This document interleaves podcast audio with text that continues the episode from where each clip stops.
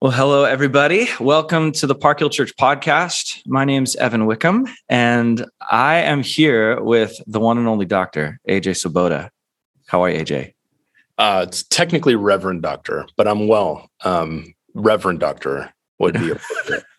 wonderful. Well, as promised, I'm, I'm moving into the content. We only have 40 minutes. So, as promised last Sunday, AJ um, delivered what was what was I think a landmark sermon for our church in this moment in time as we step into year five as a church at the end of this year. It was just kind of a stake in the ground moment. If you haven't listened to the last uh, teaching out of Park Hill, it was AJ, and it was an important one all about doubt deconstruction and the spirit of God's presence in uh, in the darkness. And we invited at the end of that sermon we invited people to submit questions, anything that arises. And so that's what this podcast is. So that's the promise we made, and we're delivering. And AJ is in Chicago at what university right now? I am teaching uh, a one week graduate level theology class at Southeastern University. Wonderful. Well, um, normally he can be found in Eugene, Oregon at Bushnell University, but, but you're in Chicago because you're that popular. It, it really astounds me how cool I've become um, mm. globally, really, really cosmically. that is, I, I, would, I have no beef with that. I think you're wonderful. And uh, it, it is a joy to be with you. And I had such a remarkable time with the church on Sunday. It was uh, beyond life giving for my soul and met so many remarkable humans um, who love Jesus. And it was, it was an absolute gift, Evan. So thank so you for good. having me. Thank you for coming. We've been wanting you to visit our community for years. And for those of you that don't know, I'm not sure that we'll put this in the notes, so just take notes right now. Uh, he's written several books, the latest of which is entitled After Doubt How to Question Your Faith Without Losing It. Very, um, uh, yeah. And, and, and it's, a lot of a lot of the content in that book is integrated with his podcast. He is he's a co-host of a podcast called In Faith and Doubt, alongside Nijay Gupta, who I also love and respect his work. I'd love to know him more.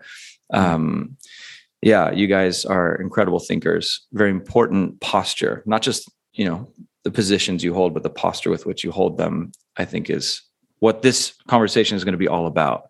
Um, so I just think we should jump right into these questions. Uh, and I want to start with this first one, AJ he said he's better being surprised by questions. So he hasn't read ahead too much. He's going to be responding on the fly. Um, but this question came from someone at Park Hill Church. And, and I think it frames the whole conversation beautifully. My family and I, he or she writes, my family and I are new to Park Hill and have recently left the church we've been going to for nine years.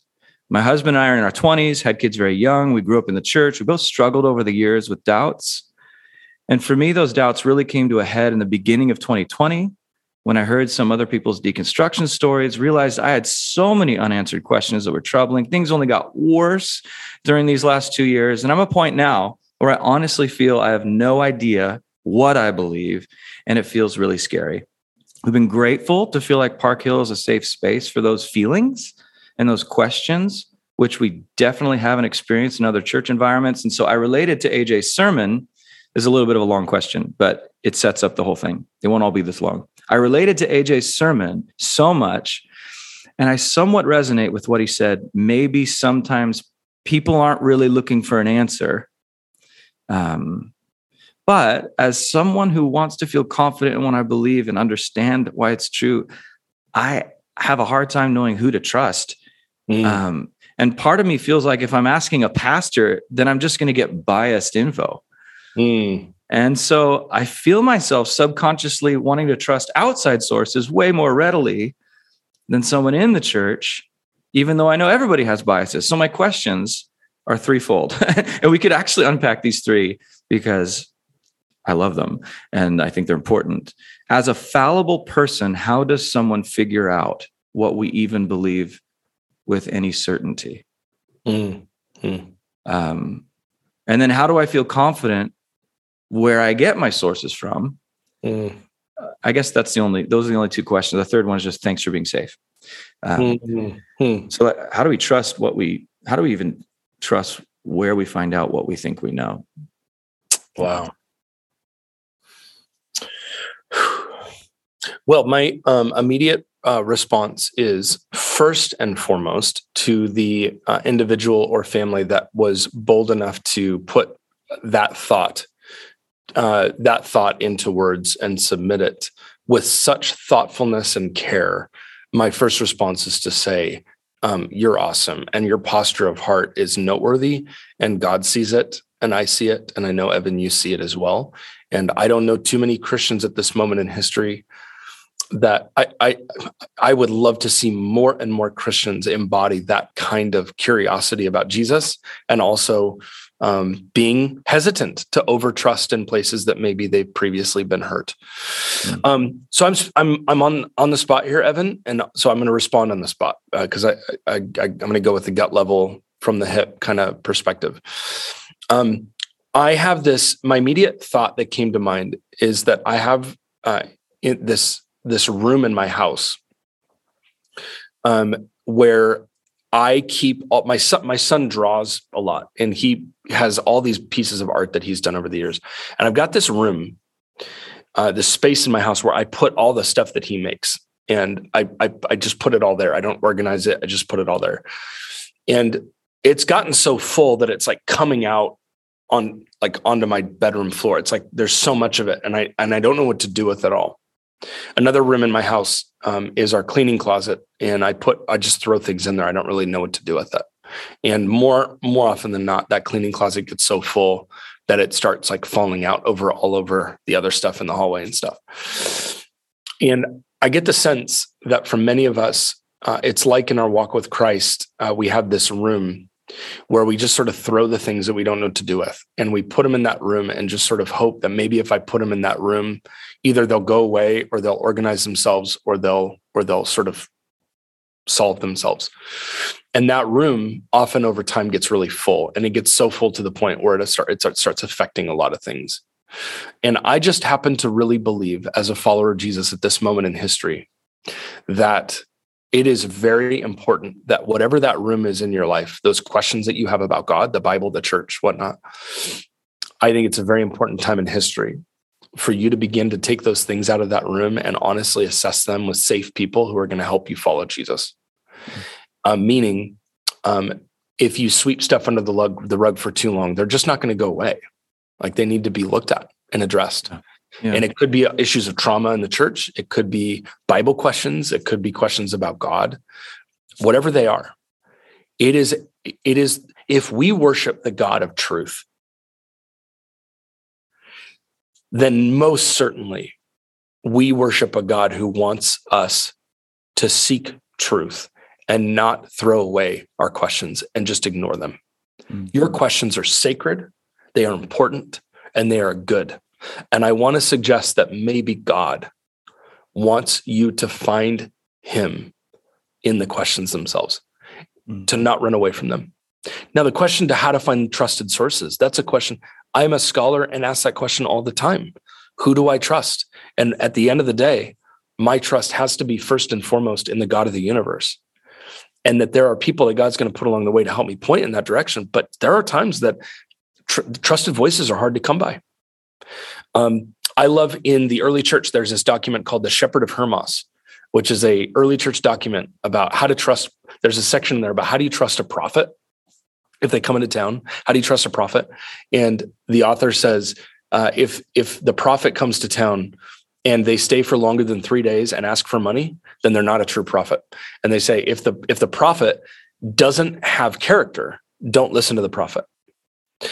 I would say pay very close attention um, to people whose character reflects the way of Jesus first and foremost, and and be willing to to go there beginning. You can trust. I, I wouldn't. That doesn't mean that everything they say is right, but start with people who exhibit the way of Jesus and listen to them, and ask ask your questions to those kinds of people. That's so good, AJ. I man, every one of these questions want to give birth to a full conversation, but I we yeah. we have we have just a few minutes here, yeah. maybe 30 more minutes before you got to go teach your class. Uh, so I'm going to this this one you touched on it already, but this question is the top of the list. Uh, someone, someone emailed Park Hill from within the church. My darkest season of doubt was ushered in when I experienced devastating abuse and betrayal by a quote, air quotes, Christian peer. This resulted in significant relationship trauma, which sent me on a path questioning and doubting God's love for me. I wasn't questioning this because I experienced something horrible and evil. I understand that suffering is part of our broken world. I was questioning his love for me because my deep cry for justice was met with perceived silence. Mm. I needed to experience a father who would defend me, advocate for me, seek justice for me. And I kept hitting the same wall mm. over and over, asking God the same question. And it's this Does my pain and what's been done to me not matter to you? Is it not significant enough to you to seek measurable justice for your child? And I understand justice will never fully be realized this side of heaven, but I'm seeking wisdom and insight on the following How should we process God's righteous justice when we experience evil by those who also proclaim the title Jesus follower, especially when they appear to continue thriving? And when we can't even see evidence of his justice unfolding, what truths do we need to remember and keep remembering? Thank you. My goodness gracious. Um, as I said with the previous um, question, my initial response is one of I, I want to be a pastor and say, um, You're incredible and you're awesome, and your willingness to be in the room and continue to seek Jesus in the way that you are is in and of itself a witness to your love for God. So beautiful. Um, I hear in that question a lot of pain and a lot of pain that has been leveraged as a result of things that have happened in a community that should be a place of healing and love. And it is often where we are most hurt, uh, or most healed, is often the place where we are most hurt. Um, I uh, one of the images that Eugene Peterson uses a lot that I, I really resonate with is he, he talks about this idea of um, you know when you go to the hospital to get healed, you often get sick at the hospital. There's a whole set of diseases you get at the hospital called iatrogenic diseases, which are diseases you get in the place that should be the healing place. And when you go to church as a place of healing, and there you are hurt, it is a very deep violation of your sense of self of your uh, sense of calling, of your sense of hope. And I think for a lot of people, that leads them to walk away from the church as a result of the pain that is leveraged in the church. Mm-hmm. And so we feel like I can't be a part of a system that's complicit and broken. And my response is um, that I, I, would say, A, your healing um, is of God's utmost concern. And sometimes if you've been wounded in church, you need to find healing uh, in safer places. Like maybe you need to find a healing in a in a, in a counseling office, spiritual direction, um, in in an environment like that. Sometimes it means going back and confronting things. Sometimes it means naming things that are hard to name with the people that hurt you. Um, but at the end of the day, um, it is absolutely central that you understand that where you are hurt, God grieves alongside you and does not in any way, shape, or form endorse your trauma. God is grieved at what happened to you. And God is absolutely committed to you experiencing healing and freedom. Um, how God does the healing and freedom, that is up to God. Um, and I would trust trust you to rely on some people at the church to ask what are directions I can go uh, to find that healing. Yeah. And on that, yeah, amen, AJ. And whoever asked that question, just speaking on behalf of the leadership of Park Hill Church, we have a pastoral care team that is very well trained in dealing with trauma and opening safe. I know that's a buzzword today, but we mean it in the sense that you know no sin is safe in God's presence and yet all people are and who who hmm. who who desire God's presence to invade their lives and show them the the way, truth, and life that Jesus is. And so we have a pastoral care team that's ready for this stuff. Like we're hmm. ready for you. We're ready for this stuff, and we're here for you. And so, um, if the next step for you is to maybe go, I mean, first of all, I can't imagine the amount of bravery that's required to step forward with this to to a real life pastor. Um, but one of our pastors, um, you know, is a li- uh, he's working on his license in marriage and family therapy. His name's Greg Piken, um, and he he just specializes in dealing with trauma that specifically came from spiritual abuse. That's trauma inflicted by those that are claiming some kind of divine authority for the trauma they're inflicting. So, uh, mm. yeah, just we're, we're, I just want you, I want you to say thank you and, and we're ready for this if you're ready. So, um, just email the church and we'll treat you with respect and dignity and honor. So, um, yeah. And the, the next question, AJ, man, I feel like whiplash tour through people's real lives right now, but, um, not to move on too quick, but we got to move on. So this question came up multiple times, both um, from the church and through social media when we put it out, just just in case we ran out of time with, just in case we ran out of questions from within the church. We asked on social media, and this one was big there too. And it's really about hell and mm. judgment, and um, and uh, yeah, I've heard this in conversation around our church as well. And it's basically it, AJ's sermon was relevant for me. I felt like Phil, that was a person you brought up from your mm-hmm. from your life, someone that's been on it, on again, off again with Jesus. I felt like Phil for past few years. Um, almost left my faith due to my struggle in the Christian belief that we need to explicitly accept Jesus to be saved. Uh, the part that gets me thinking about all the people out there who've been hurt by the church, grew up in other cultures, you know, the classic, you know, the tribal warrior in Papua New Guinea who's never heard mm. anything remotely close to a religion out of the Middle East.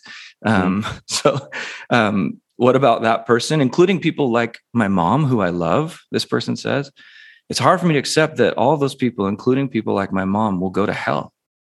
Imagining a heaven without these people doesn't feel like heaven to me. How mm. can a good and justified God let people go to hell at all?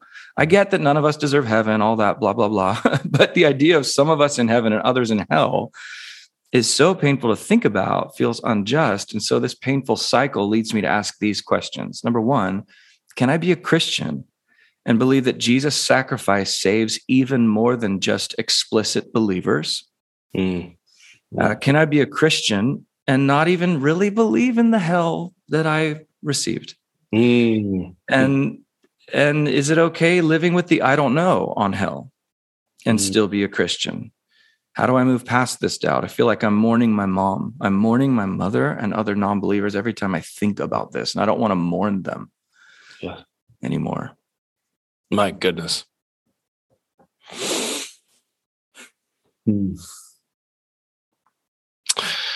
um, I, I uh, am where I'm at right now, lecturing uh, on uh, the Apostles and Nicene Creed, which is the, the, two of the earliest documents that represent uh, what we call early Christian orthodoxy. Uh, Christian orthodoxy, the kind of core ideas of what it means to be a believer. And I'm struck that in in, in these early church documents uh, that there is a an explicit belief in hell um, we believe in God the Father, we believe in Jesus, and we believe in the judgment uh, of those to come. And we believe that Christ descended to hell. That hell is a part of the the, the Christian Orthodox tradition. It's a part of uh, our our belief structure. And my problem with hell uh, is is how much I don't like it. Um, and how much I emotionally rebel against it. I just don't like it. Um, but for me as a Christian, I have to recognize that um, believing something and liking it are not the same thing, and and that sometimes I believe in things that I don't like, and it's really hard. Um, and I do with with all my heart, I do believe that um, that's that believing in some aspect of of of of God's righteous judgment uh, is a core part of being uh, being a Christian. Now, do I believe that the Orthodox tradition, as in the Apostles' Creed and the Nicene Creed, requires you to believe in uh, annihilation or eternal conscious torment or one of those views?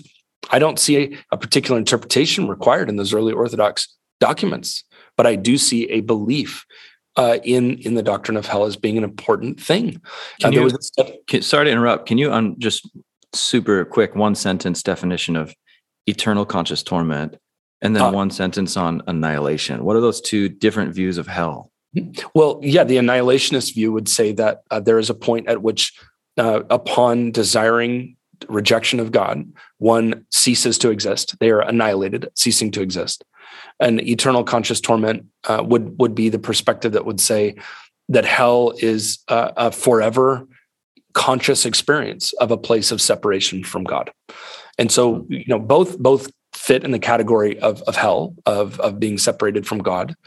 Um, but you know, I, I was going to mention years ago, I read this really interesting study uh, that the University of Oregon did. Um, and I, I'm from Eugene, Oregon, where the U of O is.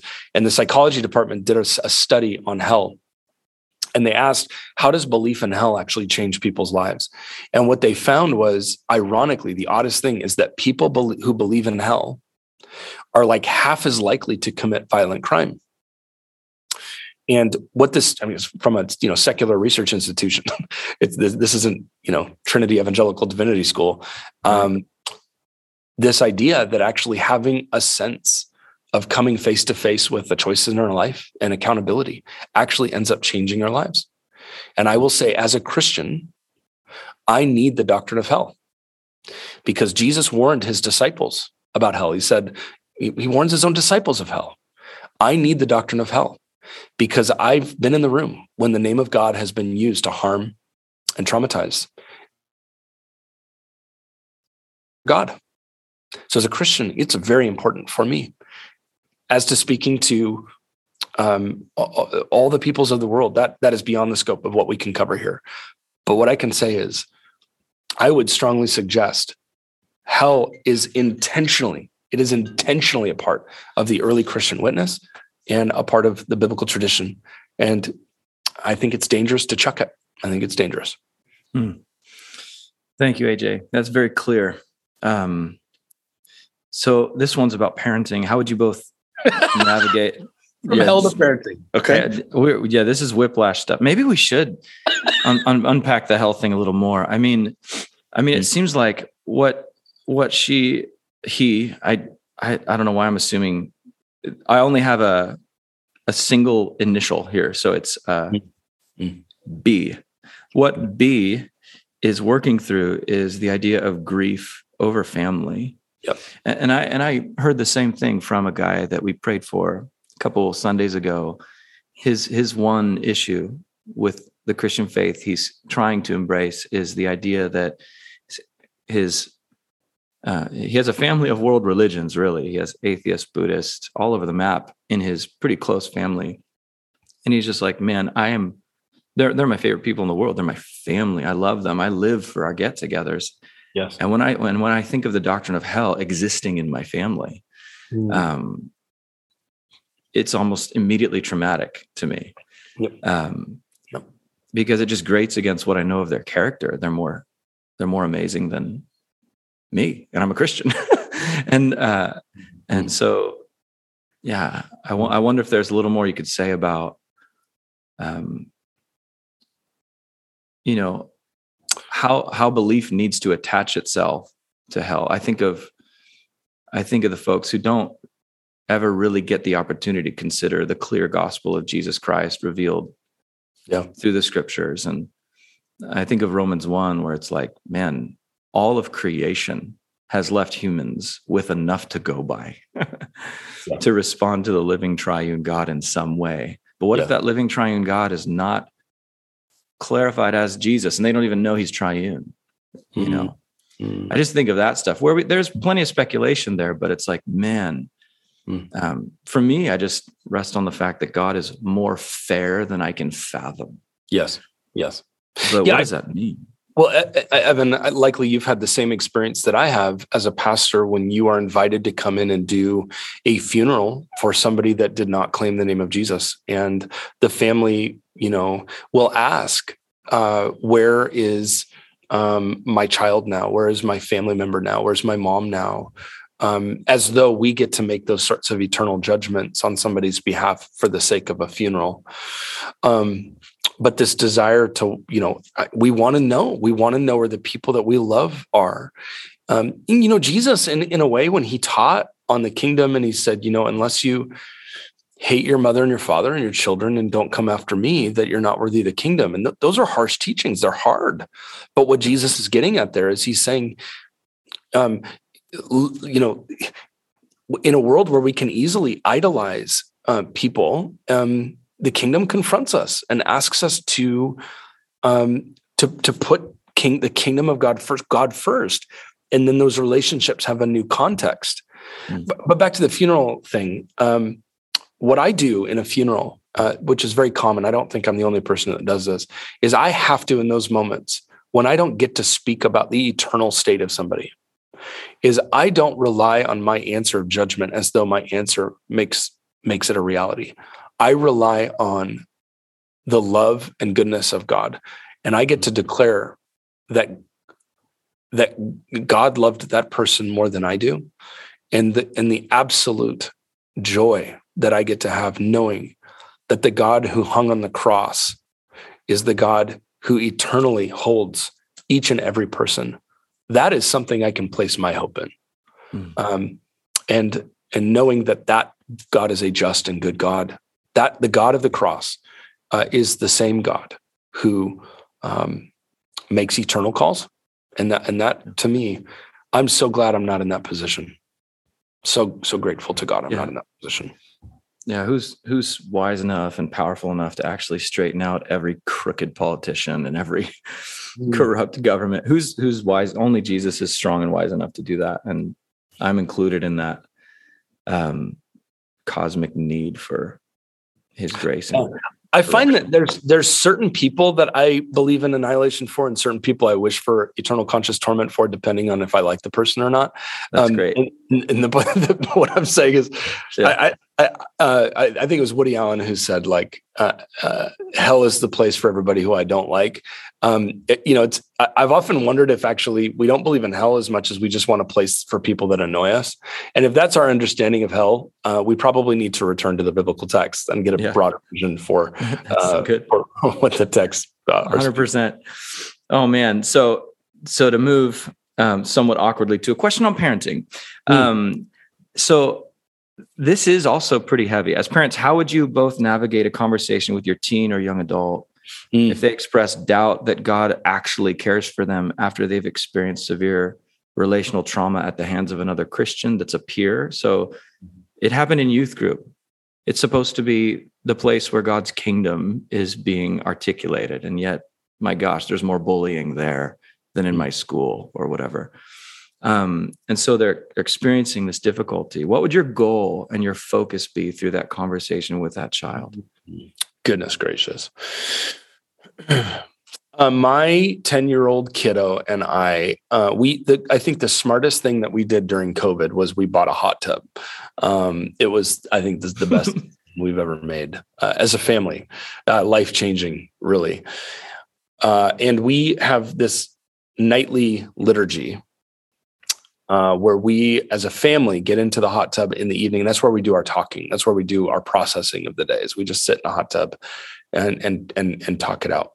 And i've learned about my son that um, he when he brings up he's he's a little theologian. Like he has all the questions about the bible and god and um and and and all the and all the good stuff. And i've found that when he brings his questions or his um and his concerns and his pain or whatever it may be that there are times there are times when he brings that up in the hot tub. There are times that he wants me to respond, and there are times he wants me to shut up and listen and just be there. Mm-hmm. And actually, the worst the worst moments are when I assume the I need to respond when reality he just wants me to sit with him. Um, and I've had to learn the lesson as a dad to discern the difference between the two, and it requires that I ask, and I have to say to him, Elliot, do you want me to? Is this one of those moments where I get to be a good dad and listen? Or is this one of those moments where you want me to help me walk through the issue with you? And if I don't ask that and I assume, then uh, usually it's not helpful. He needs to know that I'm the safest person in the world for him to bring his stuff to. That is one of the greatest roles that I bring is that I am the safest person for him to talk about it. Because if he if he cannot talk to me about it, then he will find somebody on TikTok to talk about it with. Yeah, uh, he'll find somebody to talk about it anywhere else. I need to be my goal as a parent is to be the safest person for him to talk. And that means that I honor whether he wants me to listen or whether he wants me to respond. And more often than not, it is that he wants someone in the foxhole with him. He doesn't want an answer from his dad. He wants somebody who can sit with him. I heard somebody say the two greatest things you can say to a kid in those kinds of moments. Trauma may be a bit nuanced, but just saying this is very powerful. That stinks and I believe in you. Those two sentences, that stinks, and I believe in you, imprint on your child a deep sense of existential stability that they are most loved by the people that brought them into this world. In those moments when we are hurt by the church, then the family can play the place of healing to restore those relationships or to or to mend what needs to be mended. And, and unfortunately, it's the opposite. It's often the opposite that when we're most hurt in our families, by God's grace, the church becomes the place that we are healed. Mm. But sometimes that needs to be the case is that as parents, we support our kids in the way that the church couldn't mm. because they, they don't just get one hand, they get both hands. The so together. So that's that happens, you know, by God's grace. Um, we don't experience that kind of trauma, but for many of us, we do. And as parents, we need to be the safest, flipping safest people for our kids to bring that stuff with. That's so good. That's so good. It reminds me of what Pete Scazzero says pastoring is reparenting. Hmm. Um, and the need for reparenting is because of our families of origin. And when I step back, I'm realizing I'm like, oh, I'm leading the family of origin for my kids. Hmm. Yes. and what you're saying is how to be a, you know, I heard one speaker 20 years ago just say, I'm trying to parent in a way that my kids have to unlearn and undo as little as possible, but it's like almost impossible to be, be the kind of parent you wish you were. Um, but man, I am, my wife and I are leading the family of origin for my children. And, and which, which is the thing that pastoring is reparenting people out of families of origin. so we have a my son has a college fund. Uh, we call it the college slash counseling fund. Um, so he can use it for higher education or for years of counseling to undo the um, years of family of origin issues that we've managed to leverage upon his soul. Yeah, and, and we're leveraging them hopefully well, but not always. Um, so this is the last question from the church that uh, that came in from Sunday. Um, I guess there's a couple more, but I think you've touched on them generally. But this one specifically related to something you said in the sermon about that healing story, mm. where that that man um, became a Christian and received his sight from Jesus all in the same instant. So I love what you said too. That doesn't always happen. You pray for someone, they get healed, uh, but when it does, you freaking preach on it. That's that was a great line. That line worked because it's true. But, but so most of our experience is that it doesn't happen. So um, this question is what do you do with doubt when you've been a Christian your whole life and desperately want to feel slash hear slash see? Holy Spirit move. I hear stories like the one you shared on Sunday about the man receiving his sight, and I've never seen anything like that. Even though that's extreme, even though that's extreme, um, wh- why does the Holy Spirit seem to be more active in some people, places, whatever? And why is he silent when someone who's walked with Jesus so long wants to hear him and nothing dot dot dot? Mm. yeah, so I, I, have students who ask this question in the under, in the class. Why in my undergraduate classes? Why do why when I go to Africa do I see this stuff, but I don't see it here? Like, what's what is there like more? Is like the spirit like doing more in Africa than than here? Um, and there's a couple maybe there's a couple ways to think about this um, that that may be helpful. Uh, the one is i think that part of the problem is our definition of a miracle and what we mean by the miraculous and what we mean by the supernatural. Um, because if for us uh, the miraculous is only seeing a guy receive a sight again then that's a narrow constraint to what um, uh, the miraculous and supernatural may be when in reality i don't understand why we would not consider a sunset to be miraculous why why is lunch not the supernatural on some level? Like the fact that we have food today. You know i've always i thought about that story of jesus at the at the wedding. He turns water into wine and um, the uh, the the servants know that jesus did the miracle but the uh, the party goers didn't. Um, and I want I've often wondered if part of the problem is when when you live in a world where all your needs are taken care of um, what is for the servant a miracle for you? It's just a party. Like you can't see you can't always see the miracle because um, because you know power privilege and having everything you want keeps you from seeing it. So part of it is your definition of a miracle. But I think on the other hand, I would say, um, if you don't see the miraculous, you're blessed. Because uh, a, a, wicked generation needs the miraculous. Mm. And blessed are those who have not seen and yet believe, Jesus tells Thomas.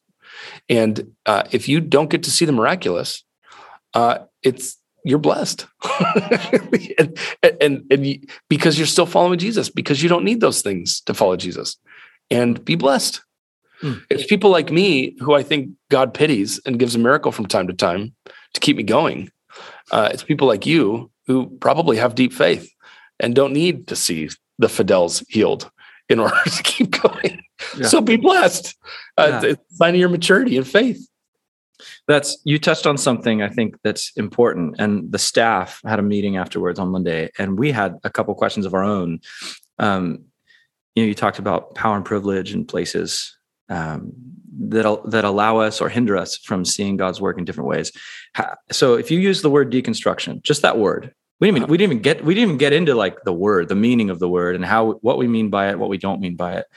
But just all that aside, people who use that word today, you know, you talk about TikTok or whatever. You, if you have a TikTok, it means you have a mobile device that is very expensive. You're probably a certain kind of person if you use that word from a certain demographic. You think, um, yeah. yeah. And and and with maybe even with a certain level of education. So how should this whole conversation about the meaning behind the word, like this unraveling of spiritual certainty, how how does it spread across cultures and across power dynamics? How should this conversation take shape when speaking to folks uh, in other socioeconomic situations and classes and cultures? Mm. How should we think about deconstruction? Well, I'm I'm probably not going to say what you want me to say, and I'm probably not going to say what people uh, who are experiencing the deconstruction that you're talking about on TikTok are going to want me to say, because I, I do think that there's an element at which um, the kind of deconstruction that you're talking about, which is is the kind of undoing of um, uh, the witness of of of the Bible and the witness of the church, and sort of undoing what we believe about God uh, for some whatever reason maybe uh, i would contend that for many that that deconstruction can easily be a mark of privilege. That when when i spend time among the poor when i spend time among uh, people of color when i spend time in environments um, where people don't have iphones uh, deconstruction is not a thing. They just love god.